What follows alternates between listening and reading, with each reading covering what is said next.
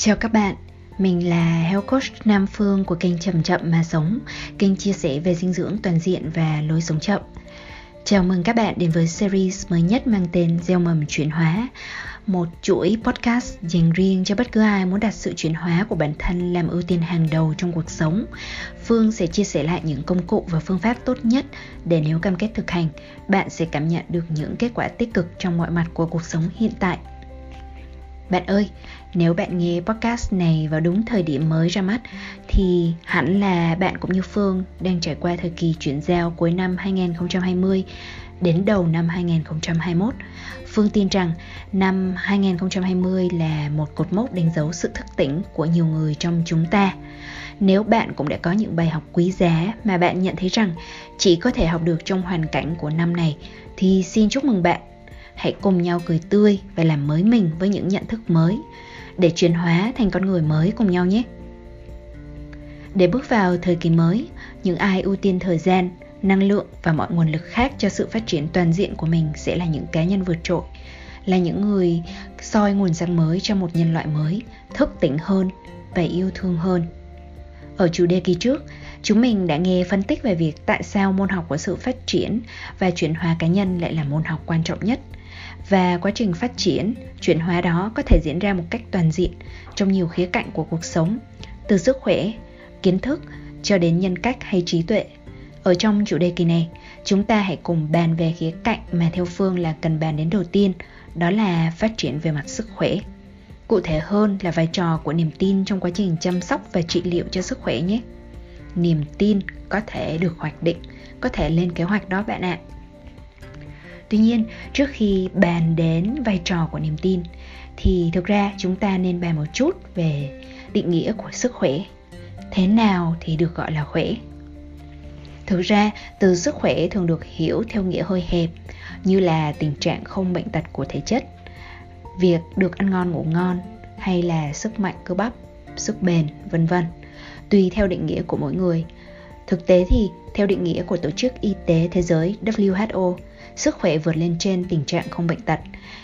Mà hơn nữa, nó còn là hạnh phúc, là an sinh trong các mặt về thể chất, tinh thần và cả các mối quan hệ xã hội mà chúng ta đang có.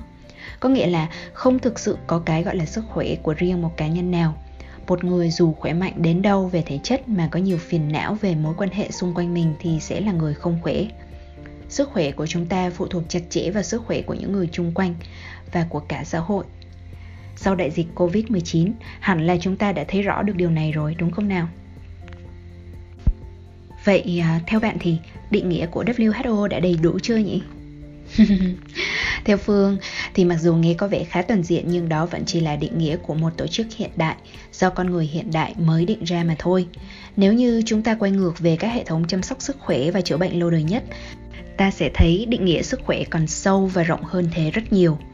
Các bậc tiền nhân đều khẳng định rằng sức khỏe là thịnh vượng, sức khỏe là hạnh phúc, sức khỏe thể chất là nền tảng cho quá trình khai mở nhận thức bậc cao. Vì vậy có thể nói, mỗi ngày dành ít nhất một giờ cho sức khỏe, cho dù đó là ăn uống, vận động hay chăm sóc tinh thần của bản thân là một trong những khoản đầu tư cho sự phát triển thật sự khôn ngoan, đúng không nào? Hoặc như khái niệm Power Hour mà Phương đã nhắc đến trước đó, thì ít nhất chúng ta cần dành ra 20 phút cho việc phát triển ở khía cạnh sức khỏe của mình.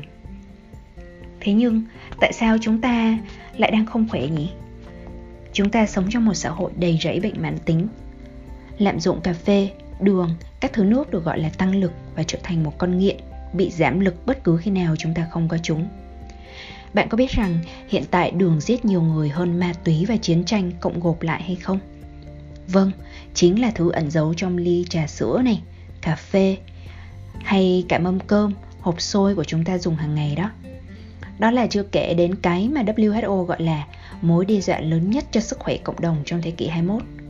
Bạn có đoán được đó là gì không? Nào, bây giờ Phương cho bạn 5 giây nhé để đoán cái gì là mối đe dọa lớn nhất cho sức khỏe cộng đồng trong thế kỷ 21.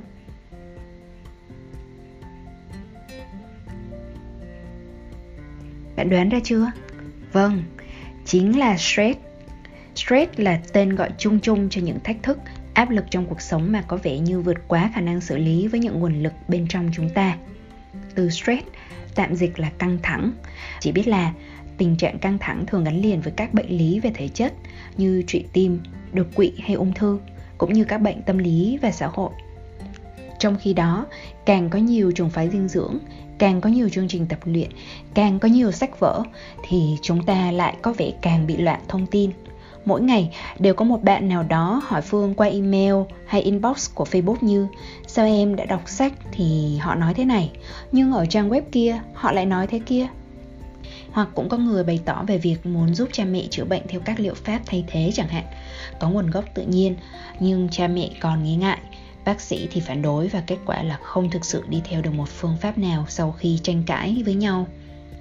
Bạn ơi, để Phương nói cho bạn quan sát này của mình. Một trong những sai lầm lớn nhất của chúng ta khi tìm hiểu về sức khỏe là không tìm hiểu đến nơi đến chốn, cóp nhặt mỗi nơi một chút, rồi tìm hiểu xong lại chẳng thực hành, dẫn đến việc là cuối cùng điều ta có được không phải là sự nuôi dưỡng hay chữa trị, mà là một tâm trí đầy nghi ngờ. Nói cách khác, chúng ta hoàn toàn không có niềm tin hoặc bị mất niềm tin.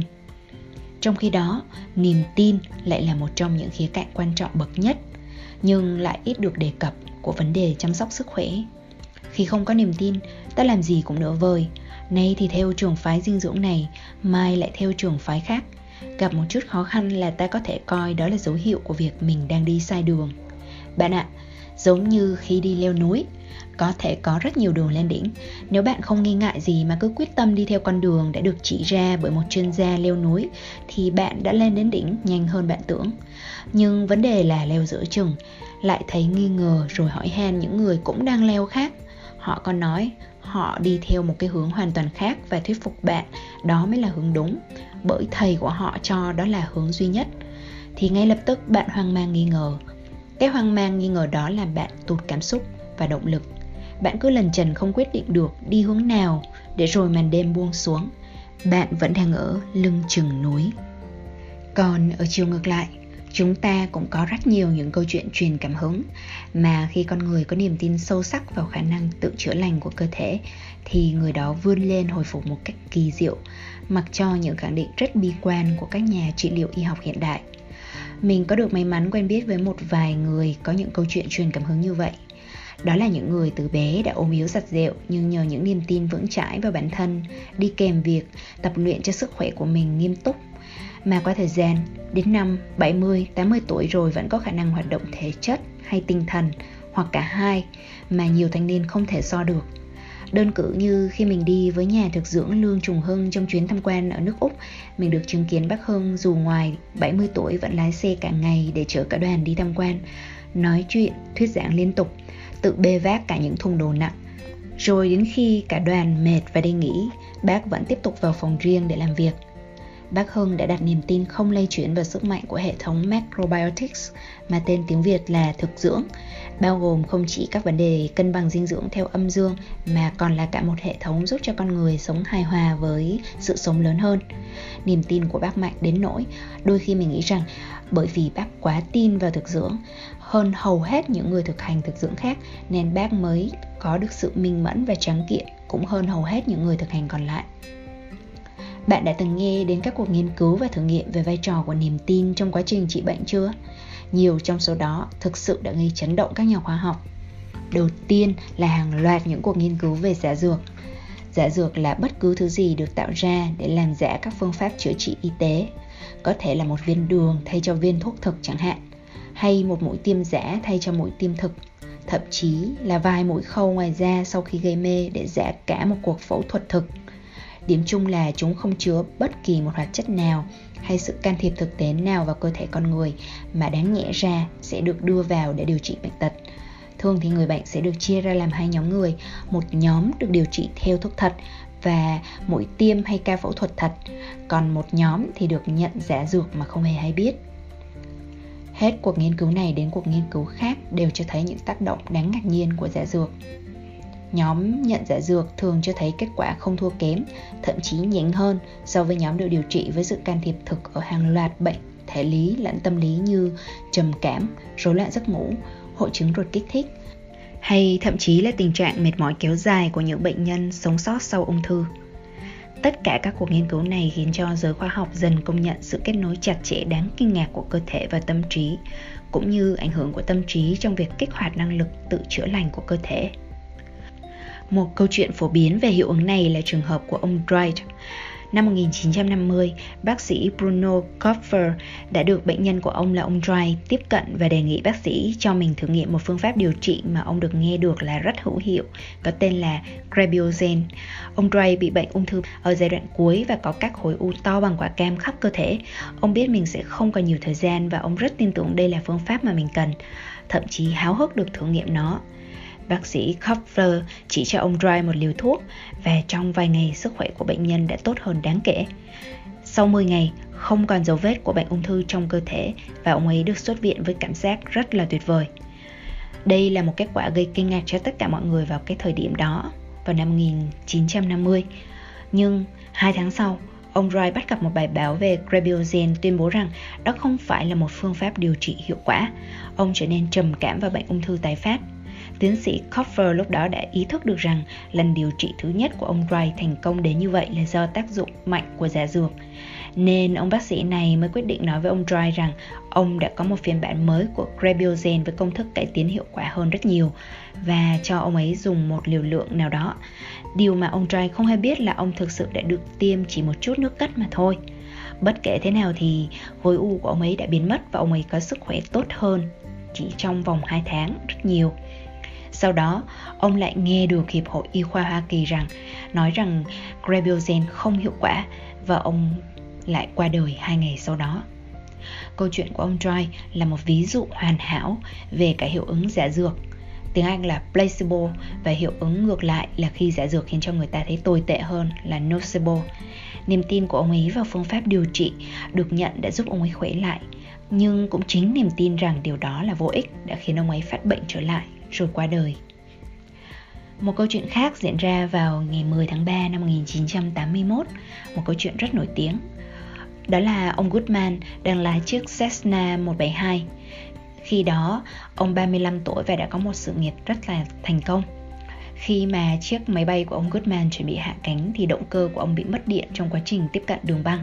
22 phút sau thì ông Goodman phải được đưa đến phòng cấp cứu của bệnh viện vì ông bị gãy cổ, dập tủy sống, xương hàm và thanh quản. Các dây thần kinh trong cơ hoành của ông ấy bị phá hủy đến mức ông ấy không thể nào thở được. Ruột, bàng quang và thận của ông Goodman không hoạt động và ông không thể nuốt được nữa. Và ông Goodman đã bất chấp tỷ lệ cược và sống sót sau cuộc phẫu thuật kéo dài 9 giờ đồng hồ. Sau cuộc phẫu thuật, ông chỉ có thể nhìn và nghe chứ không thể nói hay cử động bất cứ thứ gì từ cổ trở xuống. Nhưng Goodman vẫn lạc quan. Ông tin tưởng bằng cả trái tim và tâm hồn mình rằng một ngày nào đó ông sẽ lại trở nên khỏe mạnh và không dính vào máy móc nữa. Thậm chí ông đã giao tiếp với em gái bằng cách chớp mắt và nói với cô ấy rằng ông ấy sẽ đi bộ trở lại trước Giáng sinh. Sau nhiều tuần luyện tập căng thẳng, ông Goodman đã có thể có hơi thở đầu tiên mà không cần dùng đến máy móc. Một lúc sau, ông đã có thể tự thở. Ngày 1 tháng 6 năm 1981, tức là chưa đến 3 tháng kể từ lúc tai nạn, ông Goodman bắt đầu ăn uống và tập đi lại. Và sau vài tuần, ông có thể đi lại mà không cần sự trợ giúp. Xuất viện vào ngày 13 tháng 11 năm 1981, tức là chỉ sau 8 tháng kể từ tai nạn. Mọi người ai cũng gọi ông ấy là người đàn ông nhiệm màu. Bạn ơi, bạn nghĩ sao về các hiện tượng giả dược? Bạn có thấy lạc quan hơn với những thông tin này hay không? Tuy nhiên, xin được lưu ý thêm rằng giả dược chỉ gây biến đổi trải nghiệm triệu chứng, chứ không thể giải quyết được nguyên nhân gốc gây bệnh. Vậy, chẳng phải là tốt hơn sao nếu như chúng ta tìm hiểu cách sử dụng sức mạnh của tâm trí, nhưng thay vì chữa triệu chứng, ta có thể giải quyết nguyên nhân gốc luôn? Dù là thế nào đi chăng nữa, thì hãy biết rằng niềm tin trong tâm trí có thể có sẵn, nhưng cũng có thể tự nuôi dưỡng và bồi đắp thêm. Trong podcast này, Phương hướng đến một mục đích rất thực tế là giúp cho bạn vài cách thức cụ thể có thể ứng dụng được để xây dựng và nâng cao niềm tin của mình. Từ đó, tâm trí của bạn sẽ có ảnh hưởng tích cực lên quá trình chữa lành, phục hồi và nuôi dưỡng cơ thể. Phương gọi đó là kế hoạch của niềm tin.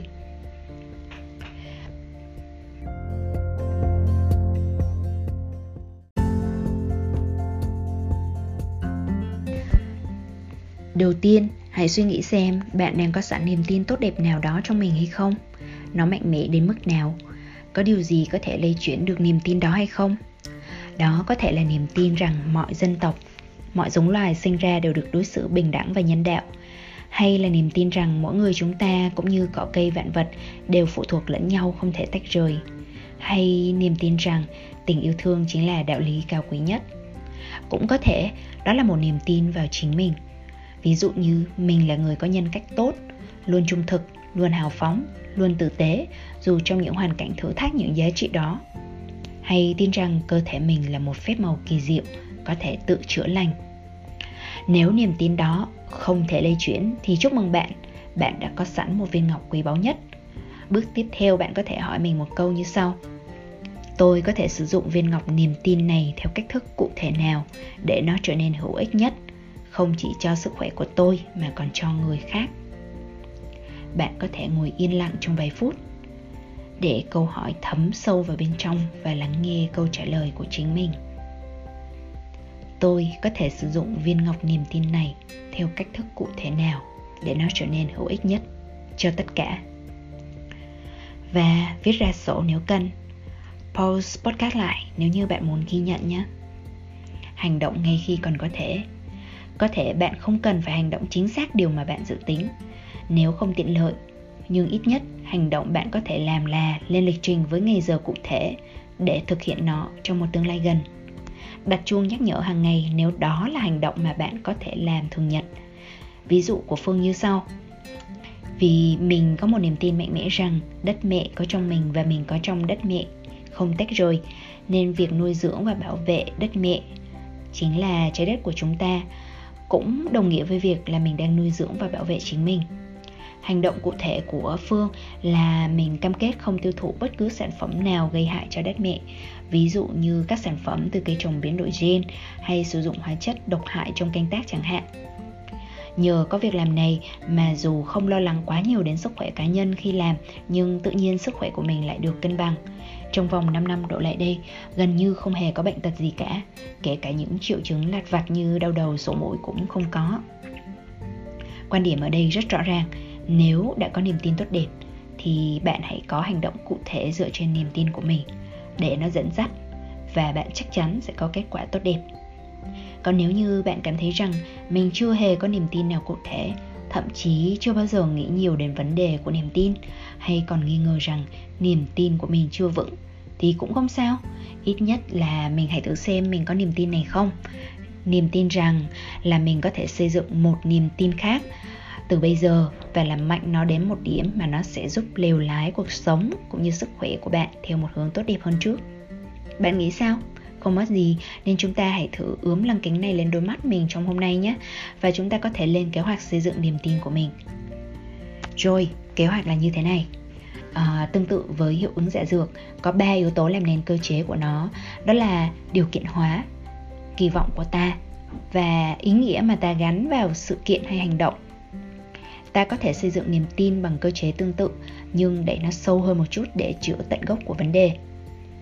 Ở yếu tố thứ nhất điều kiện hóa conditioning là khi con người liên kết một ký ức nào đó với sự thay đổi nhất định về thể chất. Ví dụ như cứ đau đầu uống aspirin thấy đỡ, nên ký ức về trải nghiệm uống aspirin được gắn chặt vào trong tâm trí của một người đến mức nếu như sau đó người đó có bị đau đầu mà uống một viên giả dược được gắn nhãn thôi thì cơn đau đầu cũng có thể thuyên giảm bởi chỉ cần một tín hiệu về aspirin chứ không cần bản thân viên thuốc đó có thể kích hoạt được cơ chế phản ứng tự động bên trong cơ thể. Và phần thưởng là người đó hết đau đầu. Vậy ta áp dụng như thế nào? Đó là hãy tận dụng cơ chế liên kết này để xây dựng những vòng lập thói quen tốt từ tín hiệu kích hoạt có sẵn và phần thưởng mà mình mong đợi. Bởi thói quen là một lựa chọn mà ta chủ đích thực hiện tại một thời điểm nào đó và sau đó ngừng suy nghĩ nhưng vẫn tiếp tục làm một cách thường xuyên mỗi ngày giống như cơ chế phản ứng tự động của cơ thể vậy. Hay nói cách khác, thói quen là một công thức mà bộ não của chúng ta tự động làm theo. Khi tôi thấy tín hiệu kích hoạt, tôi sẽ làm hành động để nhận được một phần thưởng. Vì vậy, bạn cần lên kế hoạch cho cái tín hiệu kích hoạt này, hành động này và phần thưởng nữa. Ví dụ nhé khi mà bạn muốn xây dựng thói quen uống đủ nước, bởi bạn hay quên uống nước khi làm việc trong văn phòng có điều hòa chẳng hạn tín hiệu kích hoạt của bạn có thể là về mặt thời gian là tầm 1 giờ 15 phút. Khi hết giờ giải lao trưa và bạn đang đi bộ từ quán ăn về văn phòng hay là về mặt không gian là lúc văn phòng trở nên chật ních khi mọi người đang trở về sau khi ăn trưa phần thưởng thực sự bạn cần là bạn sẽ có thêm một vài phút tỉnh táo và thư giãn bình ổn năng lượng trước khi thực sự ngồi vào bàn làm việc một cách à, tỉnh táo hơn hiệu quả hơn. Vậy bạn có thể lên kế hoạch đơn giản như sau cứ đến 1 giờ 15 phút chiều, tôi sẽ dừng lại tại máy lọc nước của cơ quan và rót cho mình một ly nước mát, uống từ từ cho hết trước rồi trở lại bàn làm việc đây chính là kết hợp của hiệu ứng điều kiện hóa của giả dược và phương pháp thay đổi thói quen rất nổi tiếng của tác giả Charles Duhigg. Đây là phần cốt tủy trong cuốn Sức mạnh của thói quen mà đã đứng đầu danh sách bán chạy của tờ thời báo New York suốt 40 tuần liên tiếp. Phương đã trích dịch một bài viết đầy đủ về cách thiết lập vòng lập thói quen này để bạn tham khảo kỹ hơn. Và Phương sẽ để link tại mô tả podcast nhé. Còn yếu tố thứ hai, đó là mong đợi của chúng ta. Và bạn có thể tạo ra mong đợi cải thiện tình trạng sức khỏe thông qua nhiều gợi ý. Ví dụ nhé, về mặt ngôn ngữ, nếu trong hiệu ứng giả dược thì đó là việc một bác sĩ uy tín khẳng định với bạn rằng viên thuốc này cực kỳ hiệu nghiệm. Bạn tin ông ấy và thế là tình trạng được cải thiện dù đó không phải là thuốc thật. Tương tự chúng ta có thể chủ động động viên chính bản thân mình thông qua việc viết xuống nhiều lần các câu khẳng định như cơ thể mình đang phục hồi nhanh một cách nhiệm màu, viết xuống thật nhiều lần hoặc đi lặp lại trong tâm trí. Hay bạn cũng có thể đơn thuần là ở bên cạnh những người lạc quan và biết cách động viên bạn nhiều hơn nữa. Về hành động thì trong hiệu ứng giả dược, đó là khi bạn tích cực chủ động làm một điều gì đó, như là chăm chỉ uống thuốc đúng giờ hay đúng hẹn với bác sĩ chẳng hạn. Tương tự, bạn hãy chọn một hành động nho nhỏ để làm mỗi ngày mà bạn tin rằng nó liên quan đến tình trạng sức khỏe của mình, dù không liên quan trực tiếp như uống thuốc. Để tôi kể bạn nghe một cuộc nghiên cứu khác để bạn có thêm gợi ý nhé. Đó là khi người ta thử nghiệm chia các bệnh nhân bị bệnh nặng ra hai nhóm. Nhóm nào cũng được đặt một cái cây ở trong phòng bệnh. Tuy nhiên, nhóm thứ nhất thì có người giúp chăm sóc cây, còn nhóm thứ hai thì được yêu cầu chủ động tưới nước cho cây. Và bạn có đoán được nhóm nào sẽ có tỷ lệ sống sót qua bệnh tật cao hơn đến 50% không? Chính là nhóm được trao quyền chủ động chăm sóc cây. Đây là nghiên cứu được đưa ra trong bài nói chuyện của ông Mike Robinson có tên Tại sao trên mỗi bàn làm việc đều cần có một cái cây của sân khấu TED. Hay khi bạn bị bệnh và cần lựa chọn nhà điều trị bên cạnh yếu tố chuyên môn hay uy tín, hãy chọn người mà bạn cảm thấy có ngôn ngữ lạc quan và vẻ mặt tích cực vì bạn sẽ vô thức dựa trên những điều này để hình thành mong đợi của mình đấy yếu tố cuối cùng là ý nghĩ mà chúng ta gán vào cho một hành động hay sự kiện đã xảy ra với ta. Khi chúng ta thấy được một ý nghĩa mới, tốt đẹp hơn trong cùng một hành động, thì chúng ta đang đưa thêm năng lượng, tỉnh thức và trị liệu vào trong hành động đó. Chúng ta càng cởi mở trong việc đón nhận những kết quả mới có thể có với sức khỏe của mình, thì ta lại càng gia tăng cơ hội có được kết quả lớn hơn nữa. Theo phương thì, yếu tố này có vẻ như là yếu tố quan trọng nhất và sâu sắc nhất mà một người có thể chủ động ứng dụng cho mình bởi nếu như hai nhân tố kia có thể được sử dụng không đòi hỏi một nhận thức đầy đủ nào và đơn thuần có thể coi đó là thử nghiệm không mất gì thì nhân tố thứ ba này lại cần xuất hiện từ hiểu biết thực sự và khả năng nhìn nhận rõ những nguồn lực tự thân bên trong mình lẫn mối quan hệ của mình với thế giới xung quanh. Trong cuốn sách kinh điển Bất chấp tai ương của tiến sĩ John Kabat-Zinn, cha đẻ của chương trình giảm căng thẳng dựa trên ứng dụng của tính thức, tên tiếng Anh là Mindfulness Based Stress Reduction – Ông có một khẳng định kết lại chương sách quan trọng nhất về tình trạng căng thẳng, tức là stress như sau. Điều then chốt để ta xử lý căng thẳng một cách hiệu quả là hiểu ra rằng điều ta đang trải qua là gì. Ta có thể làm điều này tốt nhất bằng cách xây dựng thêm khả năng để nhận thức kinh nghiệm của mình trong bối cảnh đầy đủ của nó.